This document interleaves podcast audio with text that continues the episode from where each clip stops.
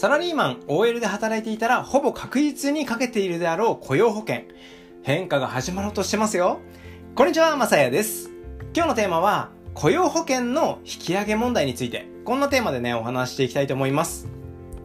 さて、えー、皆さん知っていますでしょうか？そして見ましたか？雇用保険の引き上げが来年度にも行われると日経新聞が報じました。今回のね、大きな理由としては、新型コロナウイルスの感染拡大っていうので、支出がね、急増して、まあ財源がね、圧迫されたという、まあそういう部分がね、一番の原因なんじゃないかっていうことなのかなと思います。えー、今回のね、新型コロナ関連での対策としてはね、雇用保険制度っていうのは最もね、日頃の備えというものが活かされたシステムなんじゃないかなっていうような声もあるそうではあります。はい。ただね、ここから個人のね、意見とね、もう本当に怒りの神道みたいなね、まあ、そんな話みたいになってしまいますので、あくまでね、そういう考えもあるのかななんてぐらいで聞いていただけたらと思います。ちょっとね、わーわーわーわー多分言うかと思いますので、よかったらね、えー、聞いてみてください。はい。今回のね、引き上げに関しては、確かにね、仕事がなくなって雇用保険もね、えー、利用した人っていうのは爆発的に増えたのが原因であるのは確かだとは思います。ただね、使った分はきっちり回収させてもらいますよっていうね、そういう意見にしか聞こえてこないのは気のせいなんでしょうかねって感じなんですよ。どう考えても今コロナウイルスのね、蔓延ということもあって、もう真っ只中じゃないですか。その中でね、今あげるっていうことはどういうことなのっていうことなんですよ。何を考えてるのとしか思えないわけなんですよね。はい。政府としては最低賃金をね、引き上げることでコロナ禍によってね、あの、停滞してしまったこの経済っていうのを動かそうとしているっていうのも確かにわかりますよ。わかります。確かに最低賃金は上がりました。はい。ただね、それに加えてね、その雇用保険っていうのを引き上げたら、給料から強制徴収になるわけじゃないですか。実質賃金って引き下げになりませんかって話なんですよね。最低賃金が上がったことによって所得税が上がるわけじゃないですか。そして雇用保険も上がるんですかって話なんですよね。笑っちまうぜって感じなんですけど、どうなんでしょうね。はい。これ結構こう思う人多いんじゃないかなって思ってちょっとこの話してみたんですけども、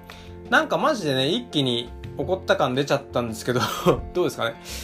ぶっちゃけそう思いませんかって感じなんですよね。貧困層の手取り給料っていうのがね、上がらないっていうことは、結局はね、日本のマネーフローっていうのは滞るんですよね。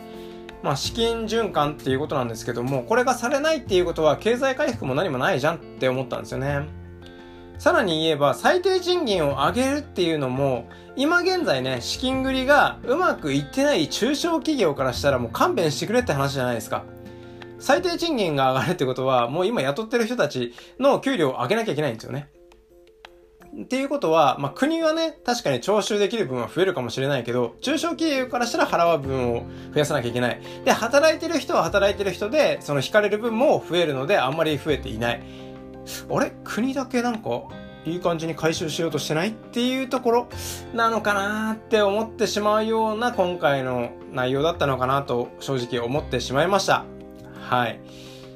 残念ながらね、今回のこの雇用保険のね、引き上げ問題については政府に疑問しか残りませんでしたっていうね、僕の見解です。はい、僕のね、偏見と意見なので、あの、全然スルーしてもらっても構いませんが、まあ、こんなことを思う人もいるんじゃないかなっていうことで、ちょっとね、代弁の意味も込めて、ちょっとね、ババババッとこう話してしまったし、ちょっと台本もないので、なんか同じような言葉大量に言ってるかもしれないんですけども、えー、よかったら聞いてみてもらえたらと思いますということで、はい、またいろいろなね、経験談や学びのあるお話というのをしていけたらと思いますので、フォローの方よろしくお願いいたします。ポッドキャストの方はね、チャンネルの評価もしていただけると励みになります。よろしくお願いいたします。